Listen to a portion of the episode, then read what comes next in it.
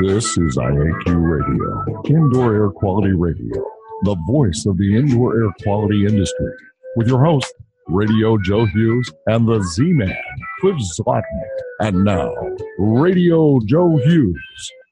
Good day, wherever you're listening from, and welcome to IAQ Radio, Indoor Air Quality Radio. It's Friday, May 3rd, 2019, or something like that. I'm losing track of the year anymore. We've got a great interview today. John Downey. We're calling this an intimate interview with the cleaning industry's original, the life and times of John Downey, a trailblazer, troublemaker, and Buckeye.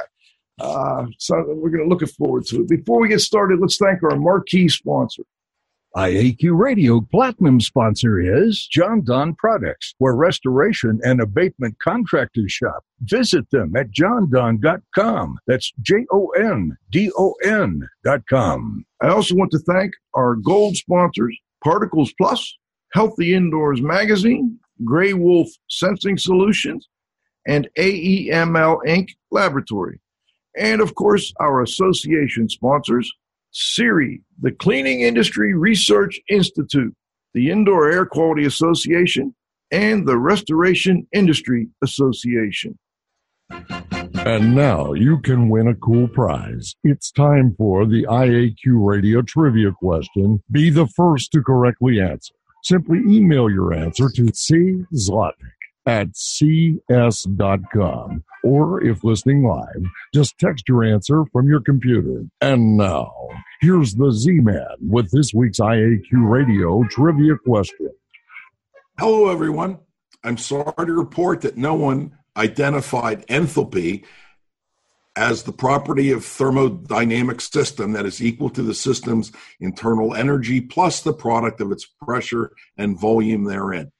The IQ radio trivia question for today, Friday, May 3rd, 2019, has been sponsored by Ideas, the solution chemistry company, providing unique solutions to odor removal, surface cleaning, and decontamination problems. Here's today's trivia question What former Ohio State football coach also coached two NFL teams? Back to you, Joe. Hmm, okay, today we've got John Downey. John is the executive director of CIRI, the Cleaning Industry Research Institute. He is also the fourth generation president and owner of Downey's Carpet Care of Granville, Ohio. Also, the founder of Cleanfax Magazine, a longtime industry trade publication he sold in 1999. He has been a longtime industry association leader volunteer, and member of numerous committees and board of directors. His industry connections are second to none, and he is respected as a man of his word that listens to both sides of an issue prior to making his own decisions on the proper decision to take. John, do we have you online? Sure do, Joe. Thank you for the. John, you know, we've had you before, um, but in kind of different contexts. Um, today, we want to get into your history and uh, your family history a little bit too. I think it's it's something that people can learn a lot from. Uh, I found it interesting reading uh, the little kind of autobiography you wrote, um, four, five, six pages. I thought it was very interesting. Uh, Cliff, I think what I'd like to do is let you start this off. Okay, good. Thanks. Uh, hey, John, thanks for joining us today. Been looking forward to this for a long time. Uh, I, I, think in order to put things into context, you know, I don't know anyone personally with deeper roots in the cleaning industry than you. So, what I'd like you to do, if you could, take us back to the very beginning about how your family got involved in the cleaning industry and, and when and where. Sure, be happy to do that. I think that story kind of uh, is what captured Joe here. Um, about a week ago when we had a, a conversation with some people from Ohio State. As I said then, and Joe was kind of flabbergasted, I am a son of a son of a son of a carpet cleaner. Uh, our and my kids are sons of sons of sons of sons of carpet cleaners. So uh, we go, we trace our uh, history in the business to 1897. So it's what's been 122 years. And the interest, one of the interesting things about that is that when uh, the first John M. Downey uh, got involved in the carpet cleaning business, he went to work for his brother-in-law, whose name was Martin.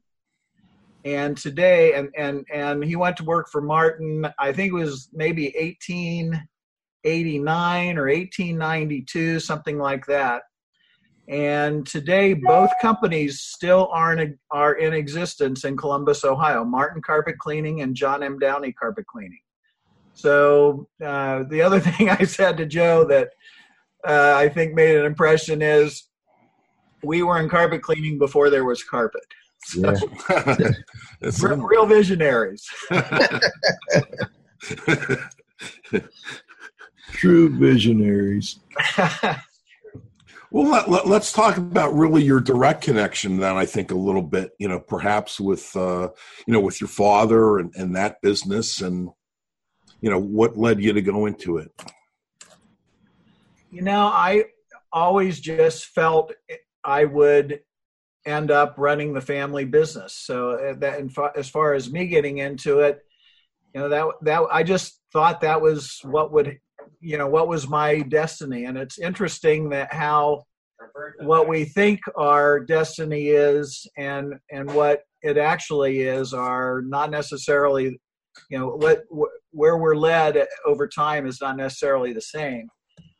Um, dad was and, and you know, if i i'll go back even to, if i could briefly to the original stuff my uh, great grandfather, who I never knew. I never knew my grandfather either.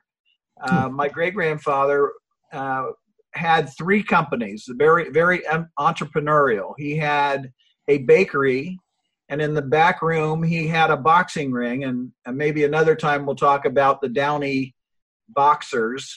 I had uh, three great uncles who boxed professionally. One boxed for the world's middleweight championship uh, and then behind the boxing ring, there was a rug cleaning plant or area. So he, he had a very uh, he had a, his own mini conglomerate. Um, and as the as years went by, um, he actually he died or he his wife died, and then uh, he remarried a woman who didn't really get along with his kids. He had eight kids, which my dad also had eight kids. I have nine. Um, and uh, they didn't really get along. And when, when he died, he left the business to my grandfather, but his stepmother contested the will. So there was a brouhaha, and she got the phone number and he got the name. So, or, oh, no, she got the name, he got the phone number. So uh, there was a split in the family then. There were subsequent splits in the family business over the years since.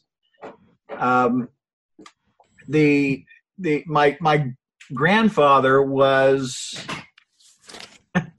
my grandfather was a bit of a drunk. Uh, he was a good businessman, and um, but you know he was he was a better drinker. And uh, dad used to tell the story and i, I think this is pretty interesting about uh, our grandfather's business during the depression. And that was um, you know dad said they never they never had a problem earning a living during the depression. As something i learned from. And grandpa dad's memory of grandpa's business was driving through the streets of Bexley, which was a high income area in Columbus back in the day, still is actually. Uh, on a on the back of a flatbed truck, Grandpa was was driving, and he had a microphone or a, a megaphone, if you will, uh, and they dr- drive slowly down the street and say, "It's Downey's, bring out your rugs." It's Downey's. Bring out your rugs.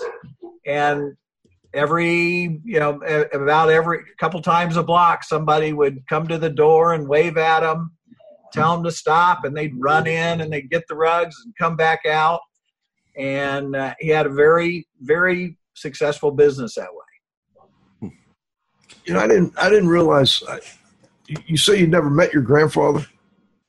I never met. He died a couple years before I was born but it was obvious in your writing that he was a he had a big influence on you. At least I that was the impression I got. Um, what? Where did you learn about your grandfather? From your father telling you stories, or how did that work? Yeah, I, my father telling stories, my aunts and uncles telling stories.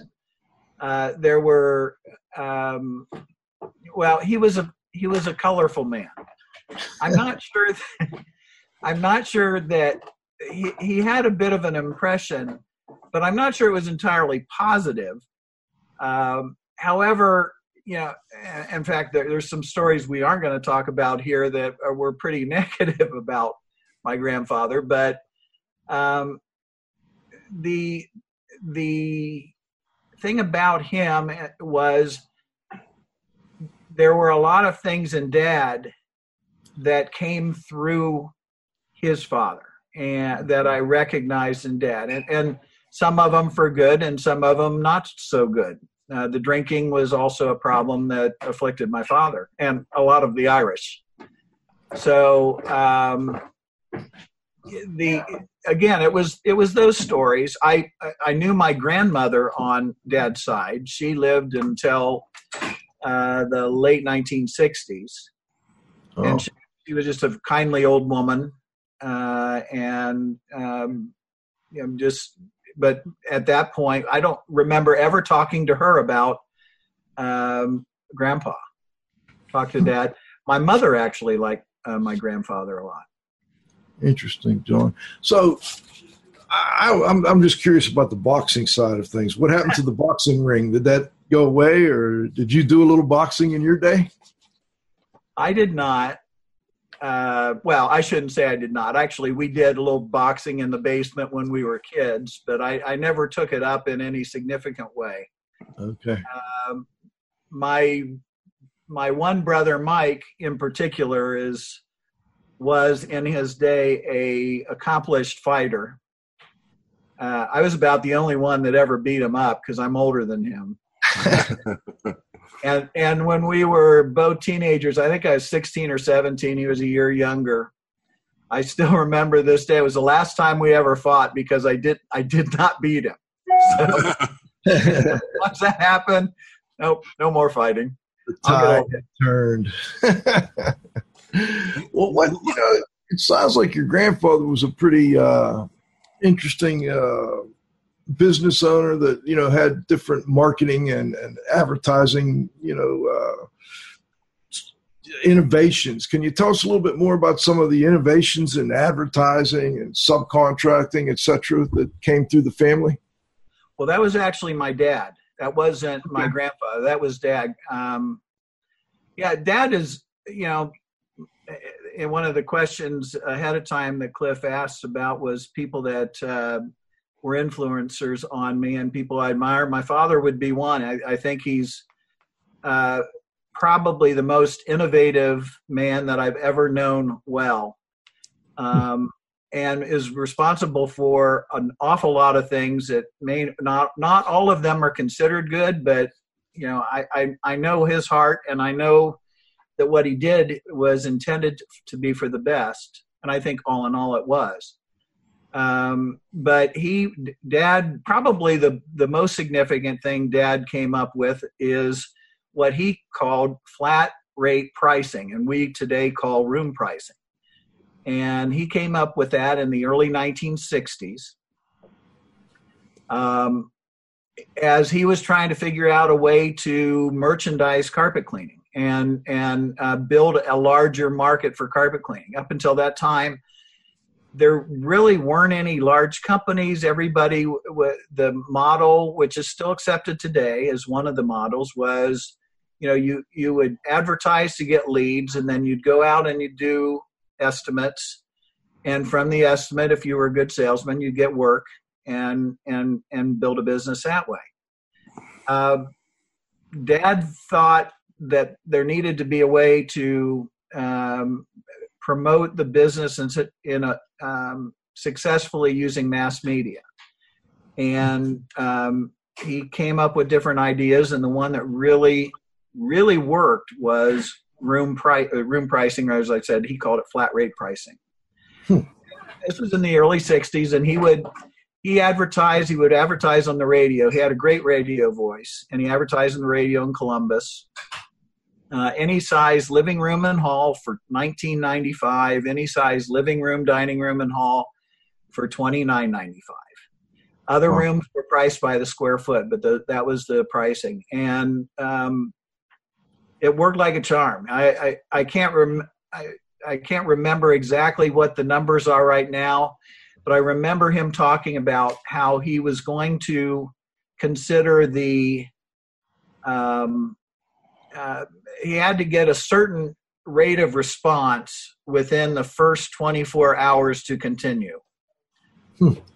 This was a radio ad that might run on WTVN in Columbus and I, I, don't remember exactly what the numbers were, but it was like a 24 hour period that he he basically was measuring, and he got reached that number in about two hours. Wow. And when when that happened, he said, "I knew immediately, I've got a winner here," and um, and and basically he built a very substantial business. He raised a large family. Um, in a very comfortable style based as much as anything on that concept and that continues today i mean and and but going back to the when he started it was that as i understand it that was a bit controversial in the cleaning industry or in the carpet cleaning industry can you tell us why uh, very controversial and for, I'm, I'm not sure that it is looked down on today but, but it was for a long time. I mean, for the, probably the first 20 years of my career, hmm. room room pricers were considered pariahs. And the, the problem with room pricing is that it lends itself to low guy wins. And the consequence of that was that uh, the carpet cleaning industry again, I'm not sure it, it, how prevalent it is today, but for uh, for a number of years, a lot of companies came into the industry who were basically bait and switch operators. They weren't mm-hmm. really carpet cleaners. They go in and they would tell you they'll we'll clean three rooms for nineteen dollars, you know, whole house for twenty nine dollars, and they had no intention of doing that. They would go that basically was to get the door open then they'd go in and they would really hard sell I, I had a sister in florida lori who called me once and she had one of them in, in her home hmm. and she said and, we were laughing as they did it because i told her exactly what was going to happen I, she said you know he came in and he looked at it and he said, "Well, I, I can do this, but you know, you really need something more." And then he put this, you need a pre-spray, and and he put it down and cleaned the, the spot in the carpet. And he said, "Now that's going to cost more." And she said, "Well, what's it cost?" And it was like five hundred dollars. and and was, I think it was at that point that she called me, and um, she, she told me what was going on. I said, I guarantee you, he's going to call his office next and he's going to try and get some, and he's going to talk to the manager who's going to come back with a lower price. Yep. yep. two minutes later, the you know that's exactly what happened. So I, I don't want to get too far off on that tangent, but that was the problem. Still is potentially the problem with room pricing is that the lowest guy wins the reason dad did it is he wanted a way and he was effective at communicating a way to the consumer that carpet cleaning was uh, was something that could be done at a reasonable cost mm-hmm. it was a big mystery up until that time and and you know a reasonable cut 1995 to clean a, a room and a hallway in 1962 was pretty good money. It wasn't bad. Uh, 30 bucks to clean a living room, dining room, and hall, if you look at constant dollars. Um, but, you know, it, it, was true that, that the, the, um, uh, the, the bad guys did come in. And, and I will share very quickly, I can't resist. Um, in part because of a comment that Pete made in in our uh, show prep about a meeting in California, the Lynch Squad meeting or something like that. um, shortly after Dad had had the uh, ran the uh, commercials and started booking a lot of work there. He was the vice president of the Columbus Carpet Cleaners Association, and um, they called a special meeting. Um, and he got to the meeting.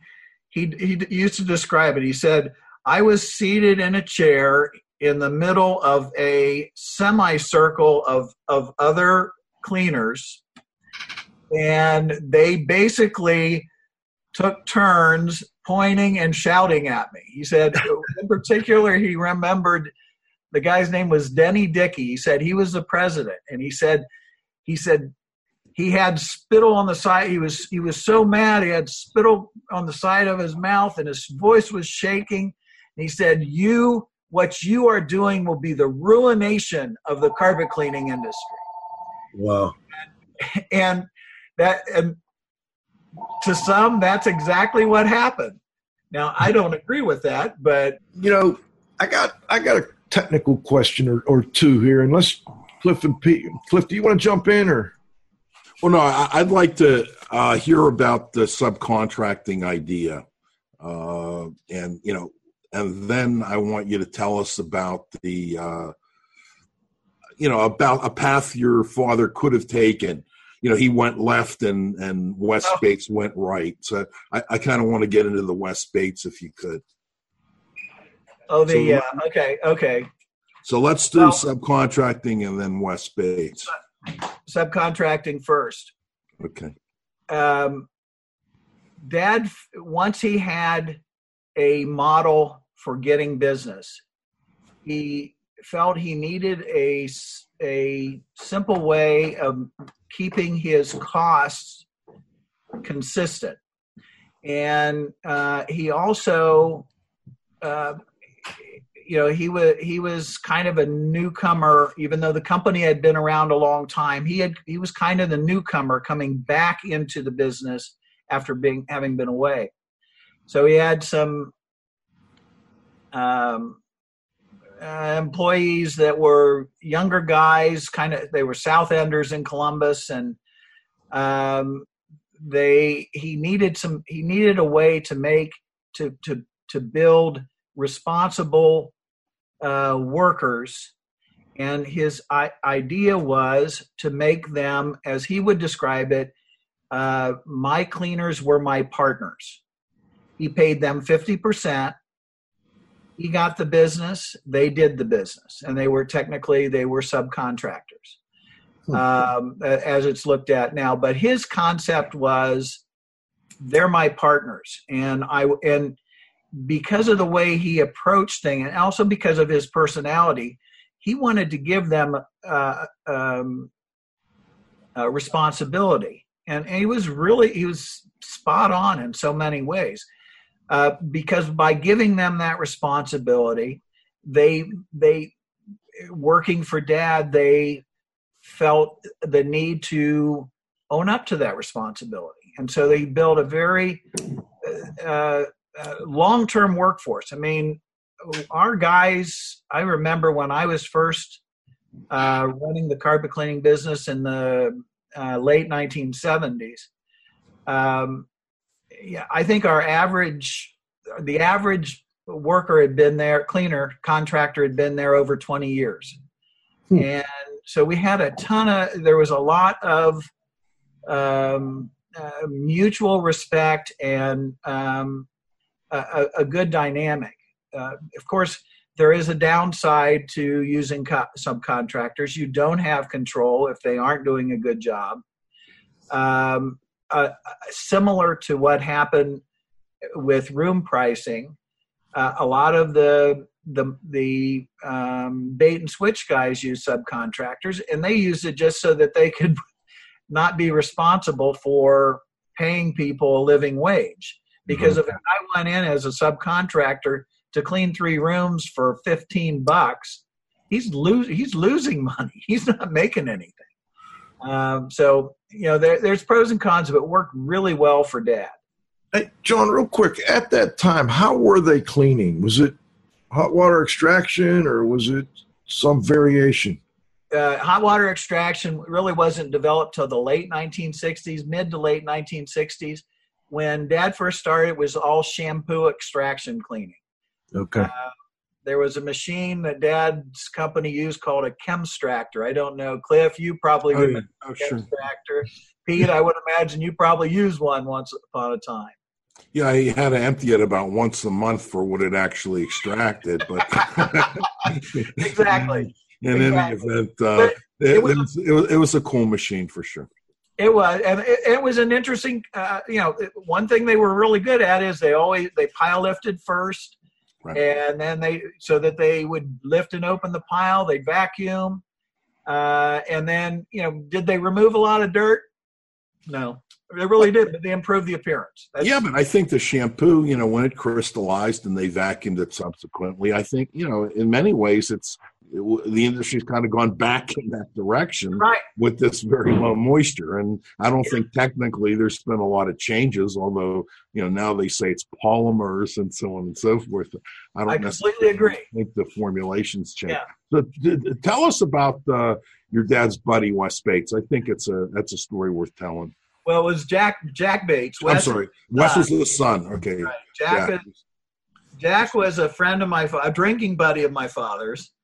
Uh, he had a company called uh, Jack Bates Mister Carpet Cleaning, I think was his company, and he also had a car wash, as I recall. But um, and I will tip my hand by saying Jack Bates was the founder of Stanley Steamer. Uh, Dad was a person who pretty much uh, the person who introduced Jack to steam, quote unquote, steam cleaning, hot water extraction. Was called steam cleaning at that time. There was a, uh, this was in the late 60s, probably 68 or 69. Dad was the original Steamway distributor and, and used Steamway equipment uh, in Ohio. And there was a bar on the Ohio State campus. Has anybody uh, mentioned that I'm an Ohio State fan, by the way? Or is that coming later? Hang on. Thank you, John. Uh, thank you, John. And thank you, Pete. All You know, yeah, to me, it sounds like one of those cartoons and all those little marching around. But go ahead. You got to have the whole. You have to have the whole treatment, Zlotnick. Got to have the Understood. whole treatment. Under- understood. Um, anyway, there was a bar at the Ohio State, off of Ohio State's campus called the Agora. And dad was called to do an estimate. And he decided to go ahead and bring the his Steamway machine and do a demo when he did the estimate. And he was there doing the estimate. And while he was there, Jack Bates happened to walk in. And um, um,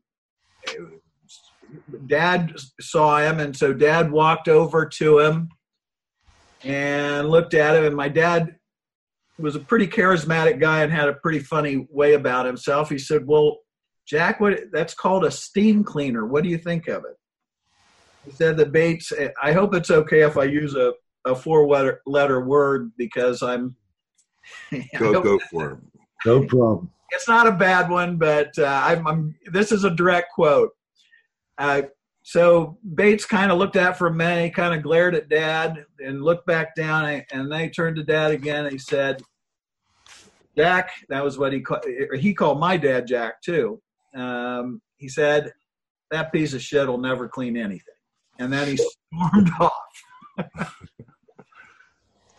Within six months, he had his own equipment. I think it was less time than that. Within a year, I believe, maybe a year and a half, he was building his own equipment. And not too long after that, uh, he launched the Stanley Steamer franchise, maybe a couple years later. So uh, that was one of the areas where Jack Bates uh, got the best of my dad. He got my best of my dad in several things. Uh, but the difference is, I think both men had the same idea. I think they wanted to uh, partner Yeah. with people that they could trust. And your dad went to the left, and Dad went Bates- with subcontractors. Bates went went to the right. And you know, I think they're both good systems. You know, and uh, you know, today they're. It, it depends how you want to do it, but I- you know, they're, think- they're both successful systems. I think that Bates chose more wisely going with with uh, franchises. It certainly worked out that way uh, for him uh, over the years. But you know, again, everybody has different. I mean, it, it was interesting, and Cliff, you really picked up on that. How you know, really, they were looking at the same concept and uh, same model, and then uh, finding different ways to um, make it work, and uh, it really worked well for Bates.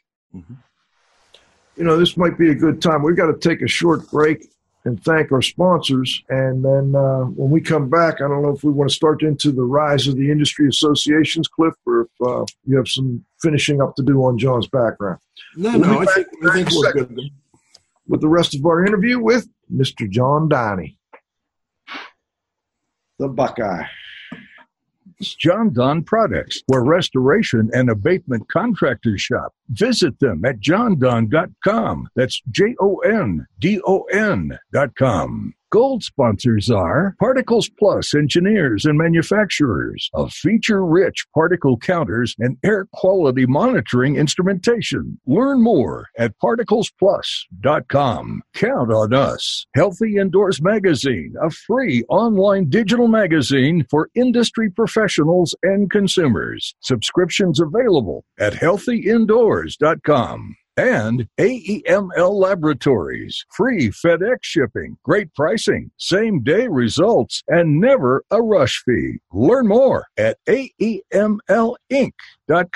Gray Wolf Sensing Solutions, who use advanced sensor software technology and embedded computers to provide superior environmental test instrumentation. Visit them at wolfsense.com. Association sponsors are the Indoor Air Quality Association, a multidisciplinary organization dedicated to promoting the exchange of indoor environmental information through education and research. Learn more at iaqa.org and RIA, the Restoration Industry Association, the granddaddy of the restoration industry. Network with leaders. Learn more at restorationindustry.org.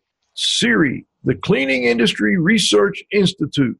See more deeply through science and research. Learn more at ciriscience.org. That's C I R I science.org. All right, we're back. Second half of our interview. We've got John Downey, the life and times of John Downey. I love it. All right, Cliff, I'm going to take it back to you. I think we're getting ready to start Thanks. into Yeah, John, or I'm not sure if you know the answer to this question, but I'm sure you'll know the answer to the second question. You know, you'd mentioned that your dad was involved in a Columbus Rug Cleaning Association. Any idea, you know, why that was formed? No, I don't know. I, I, I really don't know. I um, I would have to speculate that that was kind of a common practice for local associations, maybe through the 50s and into the 60s. That would be my my best guess. Okay, let's talk about your involvement with associations. Why did uh, you know UCCI come about? Because I think it was kind of the similar times that Tri-State came about. You know, why why did this happen? Why did we need associations?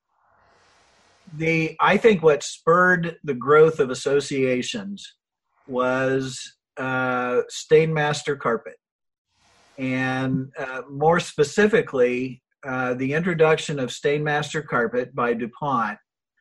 Uh, when they introduced it, they they decided they needed to have a national contract to maintain Stainmaster carpet, and they chose Stanley Steamer to be the exclusive uh, cleaner for Stainmaster carpet.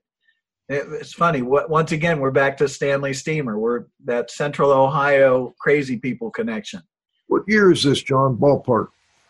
Uh, 19. 79, I believe. Uh, in around 1980. Okay. 79, 80, maybe even 81. Might have been 81. Um, but the independent carpet cleaners felt when that happened, they felt um, help me with the word um, Threatened? vulnerable. I think would be the and and uh, the UCCI, the United Carpet Cleaners Institute, formed. I mean, within six months of of when that was announced, actually probably less time than that, we started meeting and organizing and within probably six months the ucci was up and running and it grew to 250 300 members in a pretty short time two or three years. Um, prior to that there had also been an ohio carpet cleaners association that was not as strong. It pretty much was just a trade show uh, and it was kind of it was kind of clicky and when things get clicky then things start to get um, political and ugly. So the, the UCCI's model and i suspect tri-state might have been similar uh, cliff and I, I know that several of the others were was not to just be a trade show but to have regular monthly meetings. Uh, the UCCI, we had chapters in in Columbus and Cleveland and Cincinnati and Toledo and Detroit, and um, the idea was to establish, you know, basically cordial relationships with your competitors, and and and so that you can basically not have all this fear stuff that that came came into play. I remember, by the way, I just thought of this early on with UCCI. Uh, once UCCI was UCCI was started, uh, Stanley Steamer got word of it, and we had a meeting at my father's company's office, and two people. One was one was the attorney, and maybe the other was the uh, CFO of Stanley Steamer came to check us out. So they were paying attention to what what the independent carpet cleaners were doing, and we and the independents had a effect, a big effect, because then you get into what happened with DuPont when when the independent guys kind of got together and started uh, talking as one voice to the um, specifically to DuPont, but to the uh, uh, carpet and fiber manufacturers uh, about the fact that there's a big industry out there that you guys aren't paying any attention to, and there are thousands upon thousands of us. Uh, they changed their tune. They they um, basically decided, you know, we need to be inclusive, not exclusive in what we do. So I think after about a year they ended that exclusive deal with Stanley Steamer. It still served uh, served Stanley extremely well, right? But uh, they uh, maybe a year or two they ended that and and uh, became much more involved in a proactive way in the in the cleaning carpet cleaning industry. You know, my, my observation is that you know when tri-state got started, it was it was before the Stainmaster thing, but I think one of the drivers for tri-state was this battle over the word of being able to call it steam cleaning. And because i think the duraclean folks challenged and said that it wasn't steam and said that you couldn't use steam in the yellow pages. And you know that was one of the primary drivers i think uh, as well. So I, I guess the observation is that it's good for associations when there's a threat uh, to members and potential members and it's bad for associations when there's tranquility and there is no threat. So, I mean, that's just an observation. You're, you're exactly sure, right. I'm not sure if you agree with it uh, or, or you don't. Well, how did you become an activist? You know, this may sound funny, but I don't consider myself an activist. I, I, do, I just, I mean, I, I certainly can understand why others view me that way, but and I've thought about this. The way I I've been blessed in many ways. I, I've also found myself, I put myself, uh, especially with Cleanfax, in a position of responsibility, in a position where um, I knew things, I had uh, beliefs about right and wrong, and I was in a position where I could kind of see what was really going on. And when I saw things that were going on that I felt were wrong, I you called I, it out. I call it. Yeah, I just, I, I just, I. What is it? My kids say, um, "Tell them your truth, Dad. Tell them your truth." So, I think if you lived in Chicago, they might call you a carpet cleaning organizer or something. uh, but yeah, I, I, you know, it's just been something where I have felt at times a responsibility to speak up, and I've fortunately had a platform, and so I guess I can see that I would be viewed as a um, rabble rouser.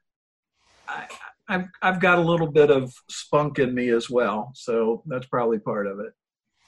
Well, how did you end up? Um, how'd you end up in the publishing business? Yeah. Well, that was because of UCCI. It, it's a it's a great story. Um, here I am, patting myself on the back. It's a great story.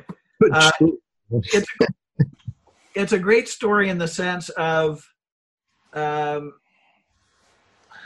you you never know what's gonna happen. You think you know your path, and then all of a sudden it changes completely. And we all need to remember that. As I mm. told you earlier, I thought I would just grow up and take over the family business and, and um, that would be my path, but it didn't work out that way. Uh, I left the family company. I, I, don't know that we have time to get into that story, but I left the family company uh, in maybe 82 or 3, and I was the founding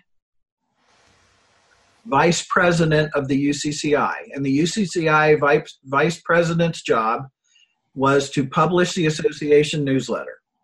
And by the way, the UCCI got their bylaws from the Carpet CFI or CCI. CCI.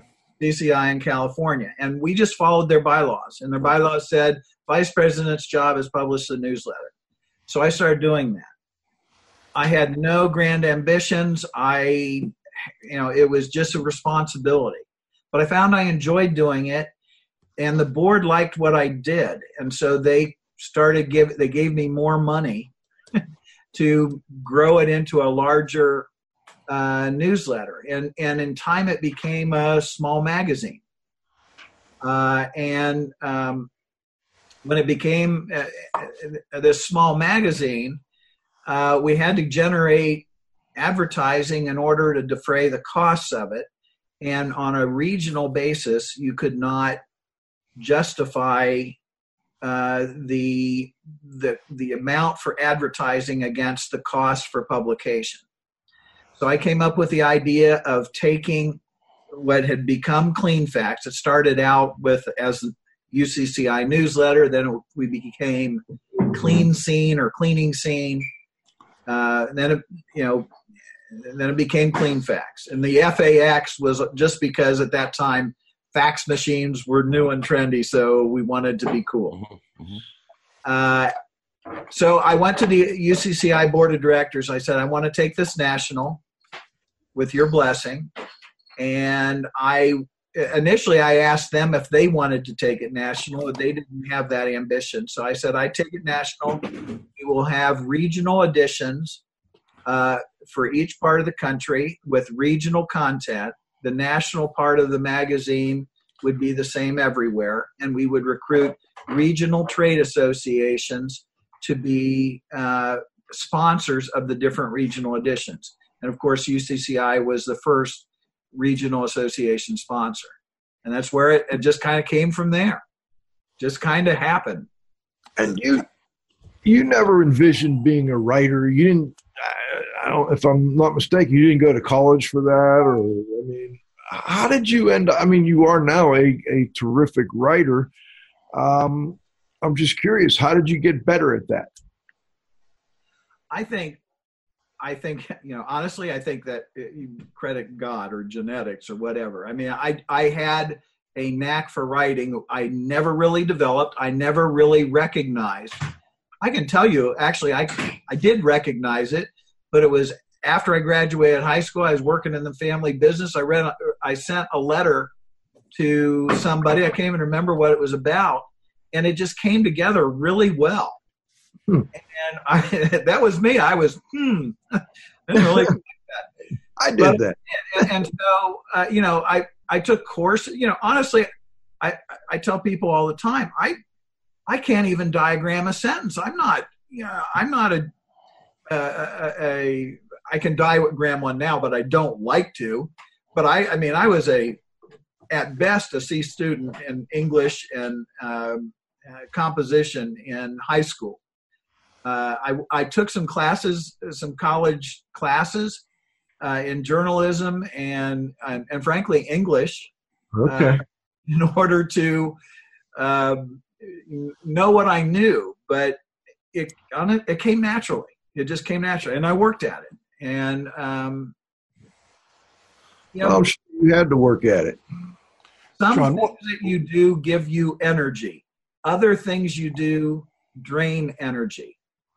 Writing gives me energy. Hmm. John, tell us about the seven year cycle of a publication. Well, the the um, actually it came from National Review. It was um, something I I read about in National Review, which I've been a subscriber to National Review since the mid 1970s, and um, in National Review, they they talked about the fact that a magazine, uh, basically, there's a they should have a life of its own, and there's about a seven year cycle uh, uh, in a magazine. That if you go beyond that or too far beyond that, uh, it becomes stale. There's a need for new blood. You you need to treat a publication I always looked at Cleanfax as, as being almost like one of my children. Mm-hmm. It was something I birthed, but it wasn't me. And I think I was in part successful because I looked at it that way. Um, it needed to have its a life of its own, and it did. So, you know, I when I started Cleanfax, I started it with the end in mind that it would be about a seven year gig for me uh, and then it needed to find a, you know a, a, new home. It needed to go out and, and do more. It ended up being uh, nine years, I think, uh, but it, it, really it worked out that way. You know, th- this is probably the most important question I think I'm going to ask you, or anyone else is going to ask you today. Can you define entrepreneurial omnipotence?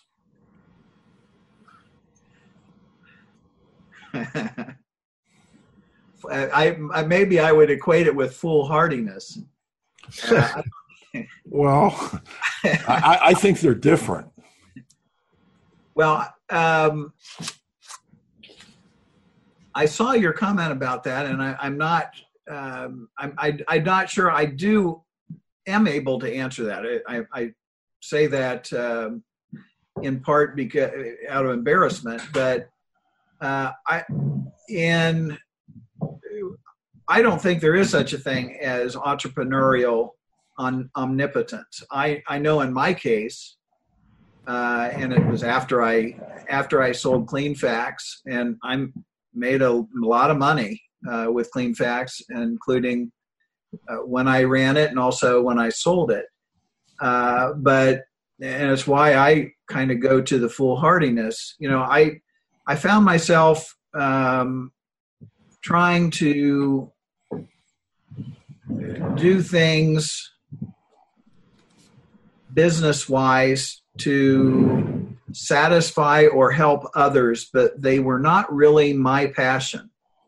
And so you know, when you ask that question, I, am kind of thinking, and as I'm I'm speaking, uh, to me, um, entrepreneurial omnipotence is finding your passion.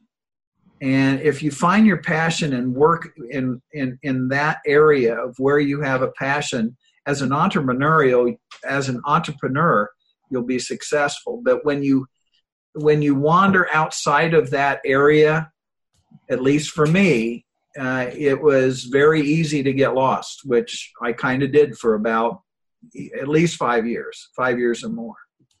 Does that address what you're talking about, or? No, I, I, I think you did, and I think you did it really in, in a in a unique way. Um, you know what I the point that I was trying to get to was the this the fact that we're successful at doing something once we automatically somehow think that um, we're going to be successful at everything we do. And that's you're right.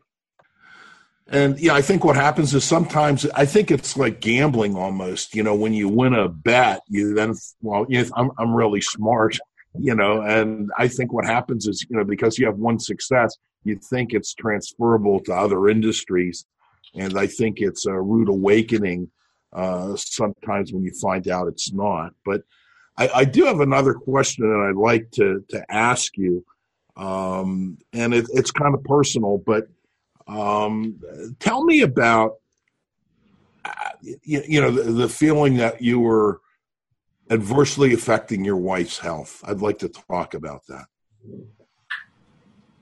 So I mentioned earlier that I that uh, Cecilia and I have nine kids, and um, after I had sold Cleanfax and I, I did a few things related to the family business, made really stupid decisions. As you said, I, I you're exactly right. I, now that I totally get what you're saying, yeah, I, I suffered that uh, uh, delusion of omnipotence. Uh, but I then um, I started working with my brother Mike on uh, he invented a hot water extraction machine called high flow extractor. The name of the machine and the company was Steamin' Demon. And I started working with Mike.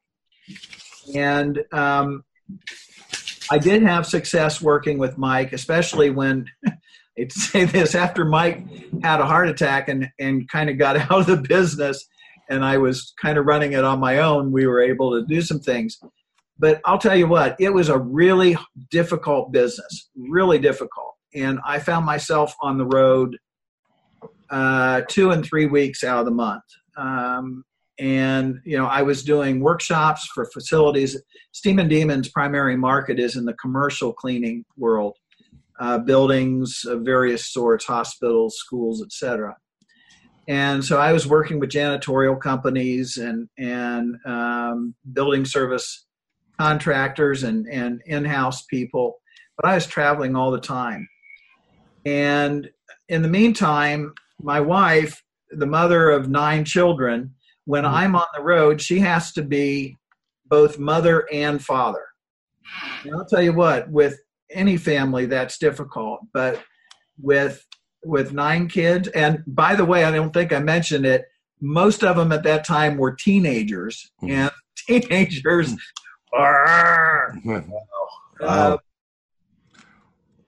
and she's she had a um, a, a, serious uh, health crisis. Uh, we weren't sure exactly what it was, uh, but she was having seizures and um, a, a, variety of different ailments. And uh, I remember, you know, she was in a hospital room uh, Licking Memorial Hospital, my local area, and the doctor said, "You know what?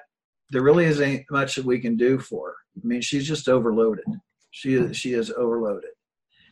And um,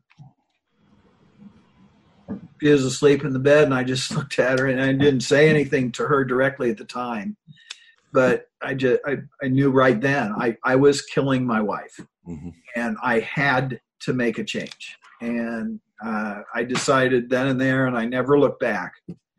Um, uh, to make a change. I, I, I, I got rid of, I got out of the Steamin' Demon business. I started a small company in, uh, in my hometown of Granville, Ohio, uh, owner operator carpet cleaning company so that I would not be gone all the time. Uh, that, and, uh, you know, that, you know, regardless of anything else, you know, we, she needed the support of a husband who was there and um, so that's that's what I did. Uh, th- there were some unpleasant financial consequences from that decision, but I don't. Honest to God, I don't regret it at all. I mean that uh, it's some things are more important than others. Understood. Understood. All right, how about let's go to the roundup. Yeah.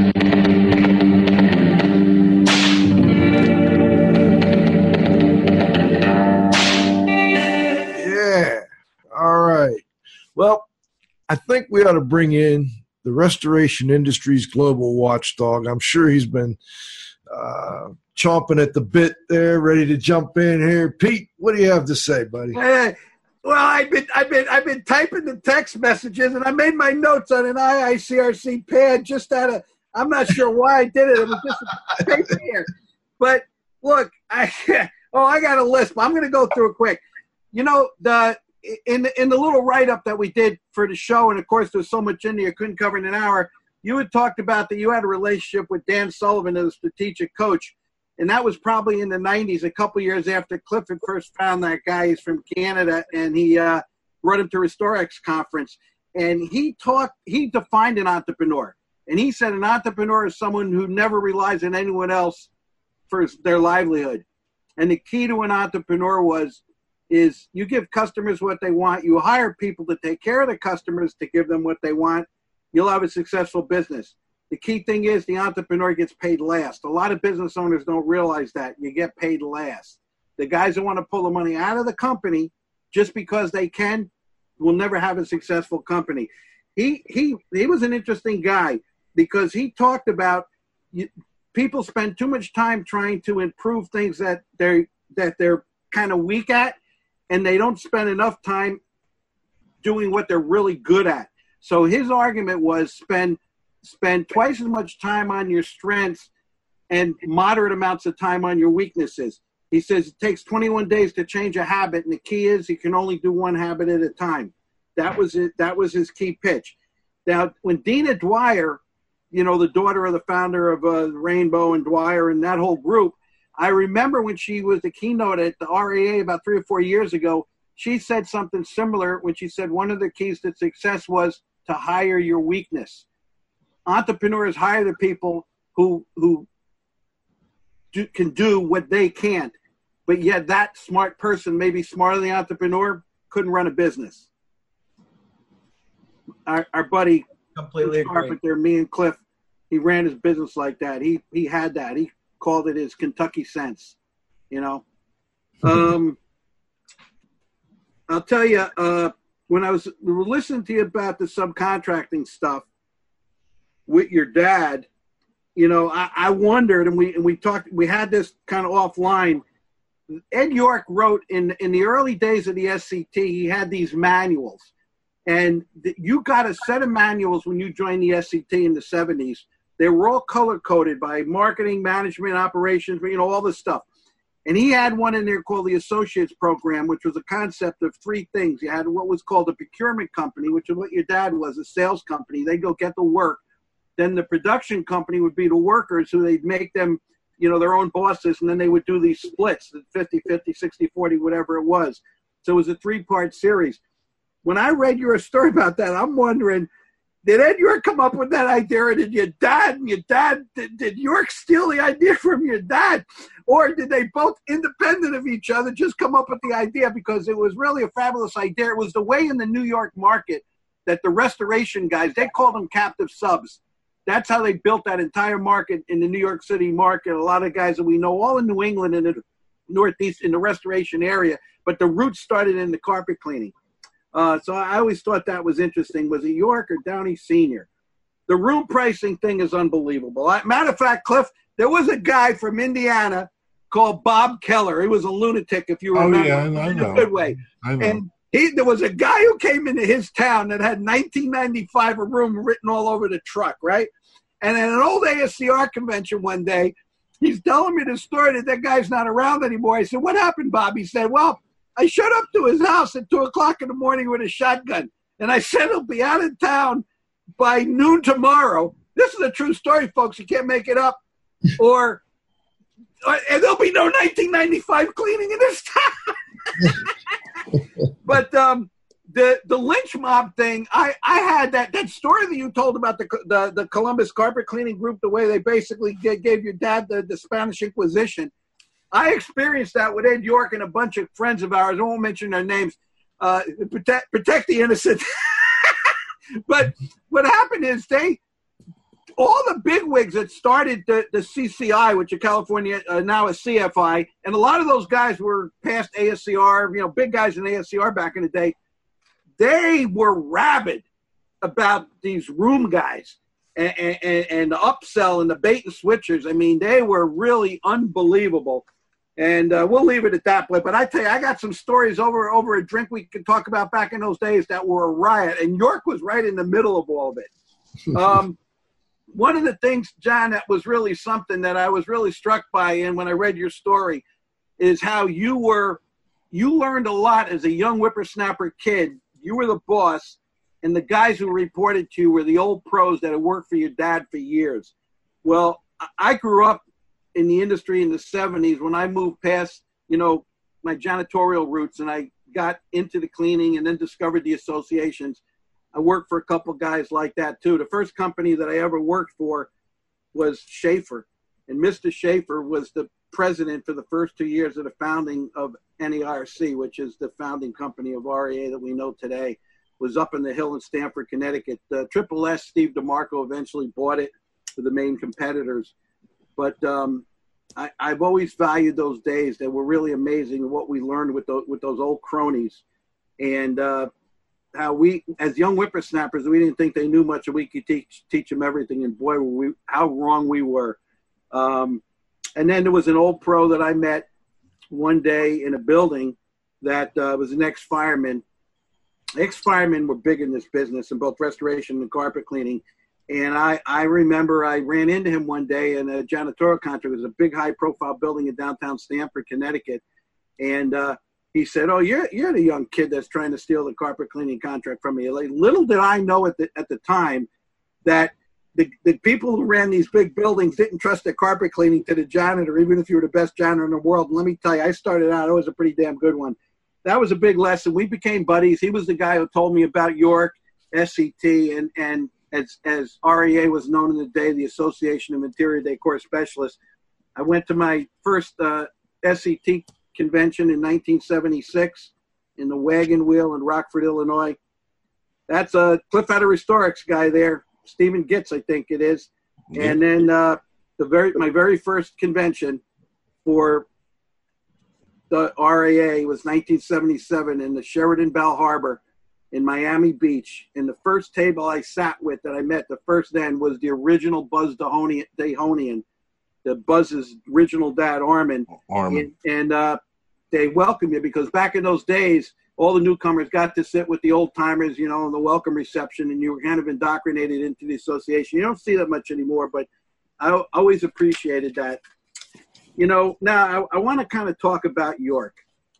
You know, I Downey, you made me laugh. I put it up there in the chat when you said you don't think you're an activist. What a bunch of BS that is. You know, as a matter of fact, it reminds me of, a, of an old scene in a Steven Seagal movie when he he was uh, almost killed, and he's being nursed back by the old Indian chieftain, and the Indian chieftain uh, compliments him or says something and compares him to the bear, and he goes, "Oh no, no, he's all humble. I'm not like that." And the old Indian chieftain says, "Yes, that's exactly what the bear would say."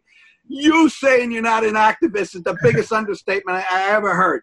We all know that you, me, Zlotnick, although Cliff has his own viewpoint in this, we're descendants of the tree of York. Ed York was the original activist, the original guy, uh, you know, in our industry.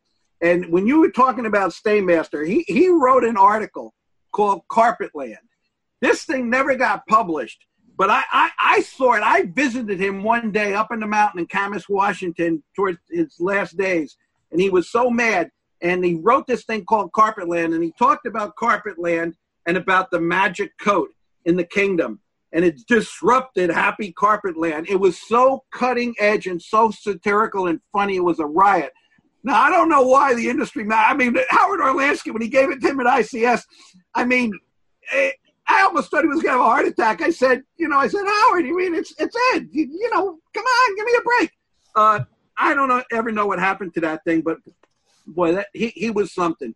So I think he was the inspiration for the Great Debate. You didn't talk about the Great Debate when Cliff asked you, but in the thing you did, the Great Debate was probably the the, the I th- I think it was the predecessor to the commish and the Donnybrooks that RIA started all those years ago. It was fabulous. The, the one great debate, if you recall, was when the first S500 was coming out, there was this battle between the old ASCR and, and the IICRC. And Denny Jensen and Larry Cooper had the great debate should it be a standard or is it a guideline, which we found out was a moot point anyway at the end of the day. And and I remember the feature, the great feature about that thing was that each stated your position then they looked at the position and they did a rebuttal without knowing. The rebuttal is what made the great debate great. So I approached Downey in the years, Cliff, when, when I when I was working with Dri-Eaz, and I and I wanted to I wanted to debate myself in the magazine. He thought I was crazy. I'm the only guy in the history of Cleanfax that debated himself. Pete Consigli debated G. Pete Consigli. I did both parts of the position, and I did the rebuttal. Now, what happens is, I, I was back in those days. You're the only one I could imagine doing that. and nobody could do it. So so what happens is I'm I'm out I'm out one day back when I did the big huge tours for Dri-Eaz, and back in those days we used to send the brochures out so everybody in the country knew where I was and what town, right? And I would get calls from guys like Ron Tony, Mike Schuler. They'd wake me up in the middle of the night. But Barry Costa called me one time and he left a voice message and he goes, Hey Pete, he says, I, I, read the great debate. He said, I read the first side and I agree with it. And then he goes, I read the second side and agree with that too. He said, he, he said, you're the schizophrenic consultant. I never thought of it like that, but but anyway, I, I guess that, that was cool. That the it, it's too bad that something like that really doesn't exist in the industry. I think it should. You know, in the social media age you're in, I don't know, but I, I always thought that that was fabulous, and that was kind of the beginning. John, I really appreciate, you know, I wrote for you. You're the first guy I wrote for, my first article, uh, The Restoration Technicians, the Heart and Soul of Any Company. And uh, I was always loyal to Cleanfax, and I, I, I never ever wrote for any other magazines besides C&R because I kind of figure, you know, you go with the guys that brought you to the dance. when you sold Cleanfax, you broke my heart. oh my God. So Downey takes me up to the guy Humphrey that he sold the magazine to. They're in Albany. I say, hey, uh, John, I'm going to drive up there and I'm going to meet him. About five minutes in the office, I asked him his editorial policy, and he was a nice guy, ran a big empire, but he basically said, um, well, he, they sit on the top of the fence. They don't want to take a position one way or the other because they don't want to piss off the advertisers. I'm going, oh, well, I'll never write for this guy, you know, which I never did. Of course, two years later, he sold the magazine, and uh, Jeff Cross became editor, and we were back in the game again, and that was always a good thing. Uh, and I think Jeff Jeff has really done a wonderful job of carrying on the leg- legacy of Cleanfax. Um, you know, when you, uh, I guess, in closing, to tie it into the breaking news of the day, which we really haven't talked about, Cliff, but back in the '90s, you used to do the Cleanfax Man of the Year, and you went out in the edge. You know, you you recognize some of the, the old cronies. We won't say who they are. They're not particularly favorites of guys like me and Cliff, but that's okay. But they're industry guys, and they did their due, and you honored them. You were an honest broker. Um, and a lot of times they kind of became the group to then, you know, get the next guy, right? Um, but I remember one year, and I, I don't think you did this every year, you listed me in there as an honorable mention. It was the year that Joe Polish uh, won the award. And you listed me as an honorable mention, and you specifically said, based on the work that I tried to do in the 90s to, to bring together the ASCR and the IICRC. And it's funny, in the late 90s, Sue Valente, who's on this call, when she ran that big, um, the that healthy uh, indoor indoor and healthy environments before IAQA. Her and Glenn Feldman ran that for that publication I work for. Me and Tommy Yacobellis won their service award for the same kind of deal that they recognized us and Tommy for trying to bring the industry together, right? And um, I, I, I, I always remember that. My, my point is, is that what I learned out of that, and I had very close friends of mine, I won't mention their names, but very close friends of me and Cliff that told me, they said, you know, Pete, that, that work is all well and good. And you, um, you know, we admire you for doing it, but it's like riding two horses. And if you ride two horses, eventually you get pulled apart. And at the end of the day, neither group really appreciates what you did because they don't know where you stand. And I had true friends tell me that, so it wasn't BS. So what I learned from that as I came back from my sabbatical in the early part of the 21st century is you got to choose the horse you're going to ride and you got to ride that horse. And uh, with me, that was RIA. I guess the roots of you recognizing me for doing that was part of a process that ultimately led to the MOU that was announced at the convention the other day to unify the industry. So many of us have worked for so long to make that happen. And uh, that's a, that was a good day. So time will tell what's going to happen. You know, like my mom taught me, you know, uh, age is a is a function of time, but youth is a state of mind. So, well said. I wish I wish we'll all remain forever young in our heart. So anyway, I, I really enjoyed reading your miniseries. That that whole deal was unbelievable. And my little commentary in there really, I really had a strategy for that we, we, we could do a show. it was amazing. I learned a lot of stuff about you that I didn't know, and, and probably some of my little color commentary kind of did the same. So, anyway, um, what one thing, one thing, real quick, the great debate, and I agree with you. It was really the signature uh, uh, part of Cleanfax that that described it. But it didn't come from York. It didn't come from the industry it came from National Review because they used to do debates in National Review. I even followed the same format as what National Review had. So yeah, no, I didn't mean it came from York. I meant the the spirit of York. Uh, you know, may have had something to do with it. But you're right. Back back in the day uh, with Tucker Carlson, all those guys, they used to do the debates. You know, when they used to be on CNN before Fox was around. And and then if you remember Saturday Night Live, that had that dialogue with Chevy Chase and uh, Jane Curtin, but they, they used to do a, a, a, a mimic and comic it exactly. about you know doing exactly. that. Yeah. So, uh, but anyway, it was it was a fa- it was fabulous the way you package it, John. It was the highlight of the Cleanfax, and I think uh, it's it served the issue the issues of the day in the '90s. You're way ahead of your time.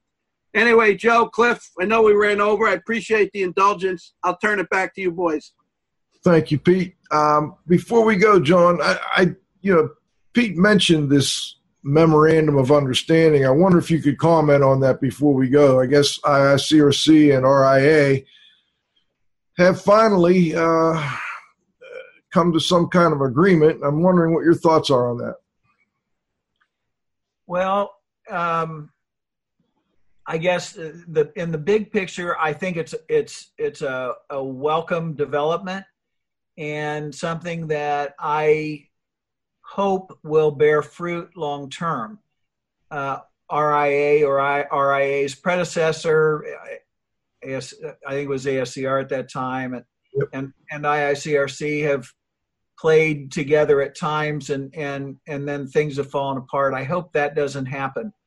I have talked uh, at length with the person that if if the if the IICR, if I'm sorry, excuse me, if Cleanfax still had a person of the year, the person of the year for 2019 would be Mark Springer, who is uh, the person who who's determination is the reason for this agreement. I give the IICRC credit for engaging with Mark and engaging with RIA. I don't know enough about the details to comment on that, but I know Mark's heart and where Mark is coming from. And he's a new generation guy. He's the next generation. And the main thing I want would want to say about it is let's give it a chance. Let's let's let's put aside history and and and you know what I was just saying that there've been things in the past. Let's put that aside and give it a chance. Um, you know, the IICRC has agreed to to partner with RIA on some things. I hope, as much as anything, I hope it's just a start because that sort of thing uh, it has been needed in the industry on a, variety of levels for a long time. So uh, I'm I'm heartened by it. I'm really glad for Mark. I know how much he put into it, um, and you know, time will tell. But let's let's pray it all goes well and develops even more. Cliff, before we go, any final thoughts? Um, yeah, there's one. I have one other question for you, John and um, you know, I, I, think that you know, in our industry and life, uh, you know, this, this this term work, workaholic comes up, and a lot of times, you know, people bear it as some sort of badge of honor. And I know that, um, you know, after reading your words on it, you kind of have a different opinion, and I, I would just like you to just lay it out being a workaholic is an affliction. It's no less of an affliction than alcoholism or drug abuse or anything else. Not anything else. Uh, uh, they're all different afflictions, and and we we bring them on ourselves. Uh, I am I'm a workaholic. I'd like to think I'm in recovery. Right. However, I'm working my butt off. Understood. Hi, John. So, but it's as much as anything, it's a state of mind and um, uh, the workaholic loses so much of import of the important things in life because he is so addicted to that uh, process of business, the thrill of of you know making the sale, doing this or that or the other. And no, I don't. Cons- anybody that tells me pridefully that they're a workaholic uh, I, would slap them upside the head and say, "Hey, hey, get over that. That's not a good thing. We we we need balance in our lives. Our if our work is number one in our life, and too often it's been for me, um, we're missing the important things. I agree. Thanks for asking that. No problem. Thank you. Thank you, John Downey. I tell you, it's been a, a fascinating and uh, interesting week just learning more about you and then uh, capped off with today's interview. Thanks for joining us. Thank you, Joe. This is Radio Joe Hughes saying thanks to our guest, John Downey, of course, to the Z Man, Cliff Zlotnick, Pete Consigli, the restoration industry's global watchdog. John, you got to have faith that the controls, most importantly, our growing group of loyal listeners.